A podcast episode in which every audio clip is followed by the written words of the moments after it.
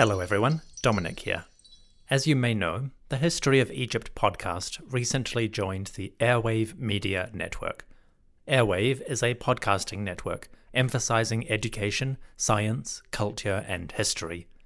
As part of Airwave's network, you may be interested in the show History Daily. History Daily is, well, history daily. Every weekday, a new episode arrives to explain fascinating stories that happened on this day. Your host, Lindsay Graham, takes you across a broad range of topics, covering medicine and science, technology and religion, politics and sports, war and fashion. Every aspect of human society, no matter how innocuous, shapes our views of the world and our shared past. History Daily releases its episodes in bite sized chunks of approximately 18 to 20 minutes. You can enjoy a story with context and detail in the time it takes to fold your laundry, clean the dishes, walk the dog, or have a cup of coffee. Discover facts you never knew you wanted to know at a manageable length. Uncover stories that inspire you to go deeper every day with History Daily. As a special preview, we have an introductory episode of the show. Its topic is a bold one. In January 1793, the newly declared First Republic of France carried out the execution of King Louis XVI. This act, and the decisions that followed, contributed to the growing European crisis that we know as the Revolutionary Wars. These wars have a strange connection with ancient Egypt. In 1798, just five years after the execution of King Louis, a young general named Napoleon Bonaparte led an invasion of Egypt. His war had an overt political, strategic, and economic goal, but the French invasion also involved a scientific contingent. In the course of their occupation, French scholars, or savants, toured the land of the Nile they studied and documented the monuments and relics. As a result, their Description de l'Egypte produced one of Europe's first scientific studies of Egyptian antiquities. That study led directly to the translation of hieroglyphs by Jean Francois Champollion and the explosion of interest in Egyptology as a burgeoning field of study. For better or worse, Egyptology owes a great debt to the First French Republic and the execution of King Louis XVI. Today, History Daily will introduce that story and explore its ramifications.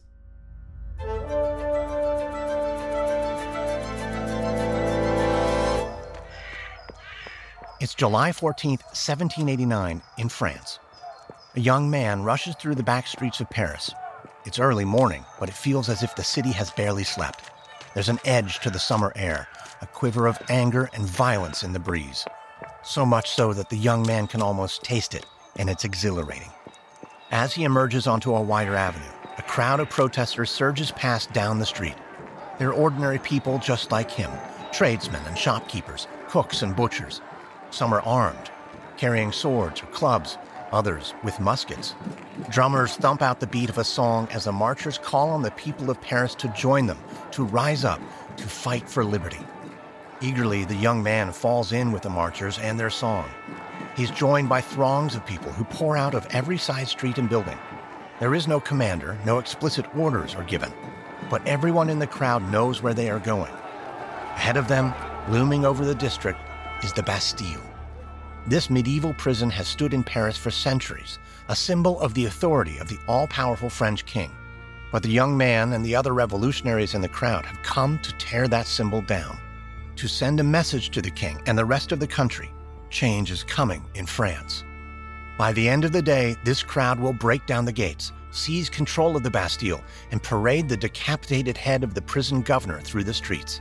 This event, known as the storming of the Bastille, signals the beginning of the French Revolution but what starts on the streets of Paris will end three and a half years later, on January 21st, 1793, with the fall of the French monarchy and the execution of King Louis XVI.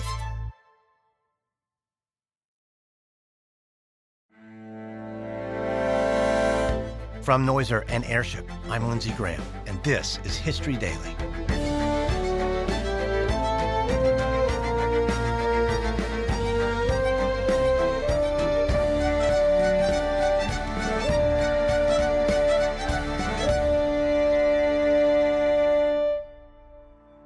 History is made every day.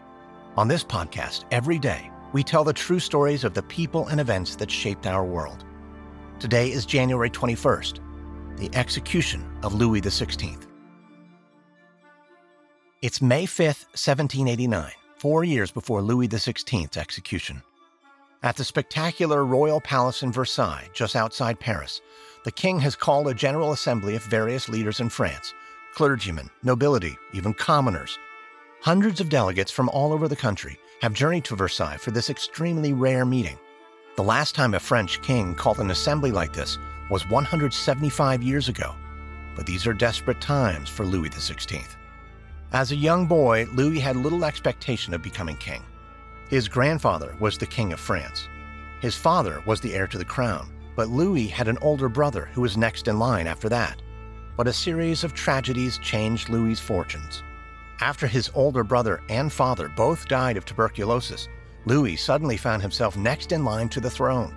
And when Louis's grandfather died in 1774, the shy and quiet 19 year old became King of France. At the time, the country was an absolute monarchy with the king wielding supreme power. But Louis XVI came to the throne at a perilous moment. France was deeply in debt, and resentment towards the monarchy was on the rise. The precarious situation would have challenged even the most brilliant of leaders, and Louis is intelligent, but indecisive, eager to be loved by the people, but lacking the ability to charm or persuade. By 1789, the king has alienated most of the country, Armed protests are rampant, and the financial woes that have gripped the French government have grown unsustainable. In a bid to pass desperately needed financial reforms and bring the country together, Louis called this rare meeting of delegates from the cross section of French society the clergy, nobility, and commoners. In an elaborate, barrel vaulted hall built specially for the occasion, the General Assembly watches as Louis XVI and his family enter the chamber, dressed in magnificent robes studded with diamonds and gold. From beneath a majestic canopy, Louis addresses the delegates. He calls himself a peaceful king and the people's greatest friend. But he doesn't act like it. Without hearing their input, he urges the assembly to acquiesce to his demand for new taxes. But the delegates, especially those representing the common people of France, want nothing of it. The assembly soon descends into bickering and shouting. The clergy and nobility will block any concessions to the commoners, and the king makes no progress. So on June 17, 1789, the delegates elected to represent the commoners abandoned the assembly. Sick of being sidelined and tired of paying taxes without any say in government, these commoners announced that they are forming a new assembly, a national assembly, and claiming supreme power in France for themselves. One month later, on July 14, 1789, there's chaos in the streets of Paris. The protests began two days ago. In the immediate aftermath of the failed General Assembly, Louis XVI submitted to the commoners' demands and recognized the new National Assembly. But then he changed his tune. Under the influence of his wife, Marie Antoinette, and his more conservative advisers, he removed his finance minister, who was seen as sympathetic to the people's demands. Soon, rumors began to swirl that the king was mobilizing foreign mercenaries to crush the commoners' rebellion against his rule. In response, the people of Paris formed militias and scrambled to arm themselves. They found plenty of guns, but little of the gunpowder they need to fire them. Soon, word gets around that there are 250 barrels of gunpowder being held at the Bastille. So, on the morning of July 14th, a mob of revolutionaries gather outside the ancient prison. The 100 troops guarding the Bastille are severely outnumbered. The mob sends in representatives who demand the prisoner's governor release the barrels of gunpowder and any other weapons they might have. But as negotiations continue, the mob grows impatient. They break into an outer courtyard of the prison, and in the confusion that follows, gunshots ring out. A chaotic battle ensues. The walls of the Bastille are high and thick, but the prison governor knows he doesn't have the men or supplies to hold out long. When the mob commandeers two artillery guns and threatens to blow the gates down, the governor surrenders. The mob floods into the Bastille. They secure the gunpowder, but more importantly, they achieve a symbolic victory by taking this ancient fortification, they have shown all of France that the days of royal authority in Paris are over. The next morning, at his palace in Versailles, Louis XVI will learn of the violent storming of the Bastille. The king will ask an advisor, Is it a revolt? And his advisor will reply, No, sire, it's not a revolt. it's a revolution.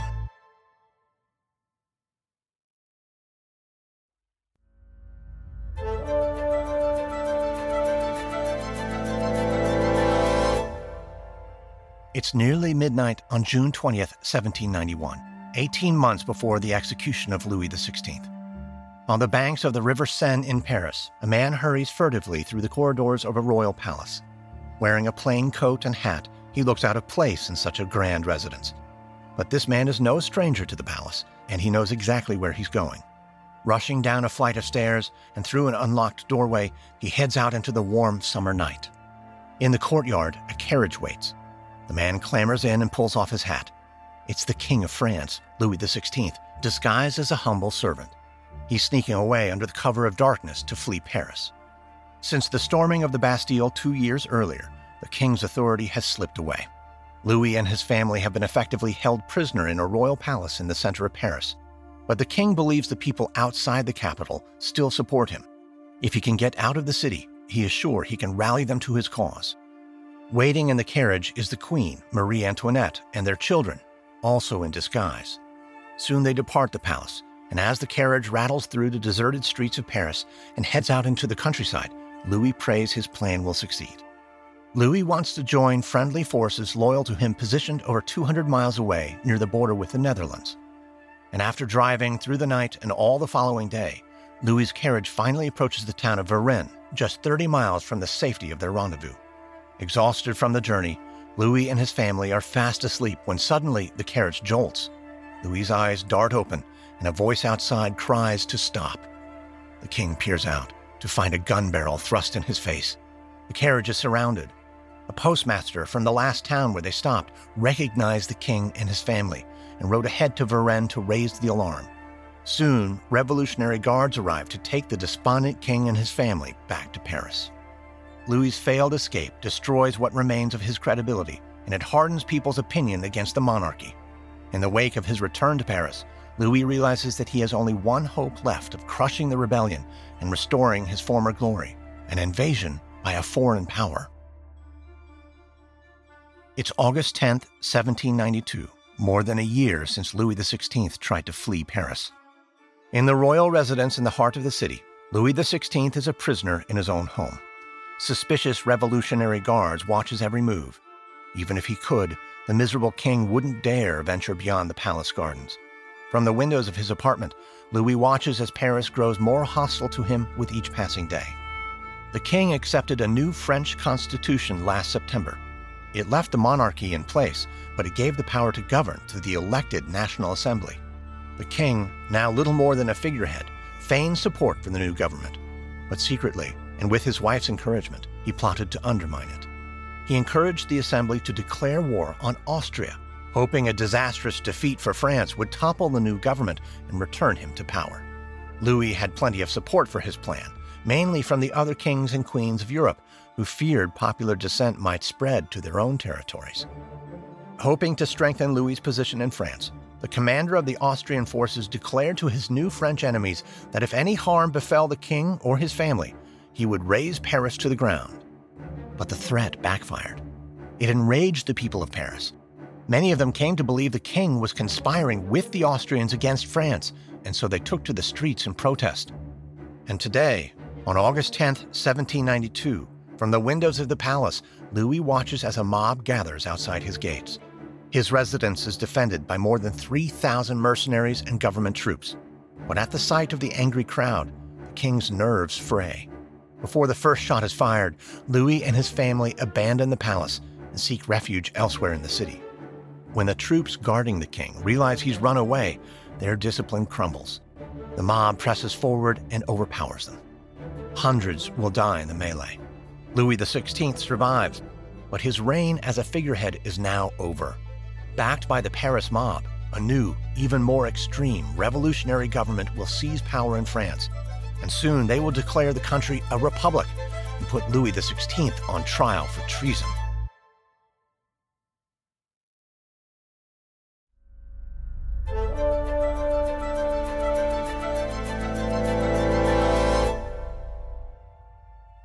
It's January 21st, 1793. Thousands of armed men line the pavement as a military procession makes its way through the streets of Paris. At the front, drummers march and rap their instruments in time, and behind them, a troop of cavalrymen flank a carriage as it rattles over the cobblestone streets. Inside sits a priest, several armed guards, and Louis XVI, the deposed king. Louis recites psalms from a prayer book, but his thoughts are consumed by the fate that awaits him at the end of this carriage ride. Four days ago, the country's new parliament convicted Louis of treason and sentenced him to death. Today, the king's carriage makes the long journey from the fortress where he was held prisoner to the grand square where he will die. At Place de la Révolution, or Revolution Square, three guards usher Louis out of the carriage. They start to undress him, but Louis resists.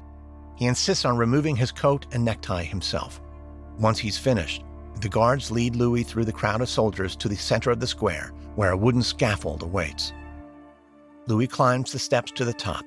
He looks over the square at the massed ranks of soldiers. Their guns and bayonets glint in the morning light, transforming the square into a shimmering field of metal. Louis appeals to the crowd, saying loudly, I die innocent of all crimes laid to my charge. I pardon those who have occasioned my death, and I pray to God that the blood you are going to shed may never be visited on France. But few beyond those nearest to the king hear the words. The crowd is impatient and jeering as the executioners grab hold of Louis and manhandle him onto the guillotine's bench. They thrust him headfirst into position and lock his neck into place. Louis hears the scaffold creak as the men move away. He stares down and sees a basket below, waiting for his head. The king closes his eyes and tries to control the surge of panic that grips him. Then the crowd falls silent. There's a flash of dropping metal and a spurt of blood as the king's head drops heavily into the basket. Louis XVI is dead. But the king won't be the last to die on the guillotine in the French Revolution. Nine months later, his wife, Marie Antoinette, will also be publicly executed. And soon the revolution will turn on itself, descending into factional, chaotic violence. By the end of the discord a decade later, thousands of people will have shared Louis XVI's fate. In the century that follows, the country will be ruled again by kings, and then by presidents and emperors. Eventually, however, it will reemerge once more as a republic. The ideals of the revolution are stained with blood, but they endure. And the age of the absolute monarch, which came to an end on January 21, 1793, with the execution of King Louis XVI, will never return.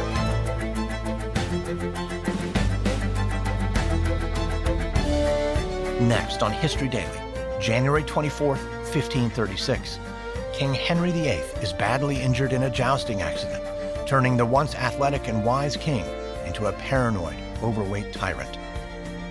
From Noiser and Airship, this is History Daily, hosted, edited, and executive produced by me, Lindsay Graham. Audio editing by Molly Bach. Music and sound design by Lindsay Graham. This episode is written and researched by William Simpson. Executive producers are Stephen Walters for Airship and Pascal Hughes for Noiser.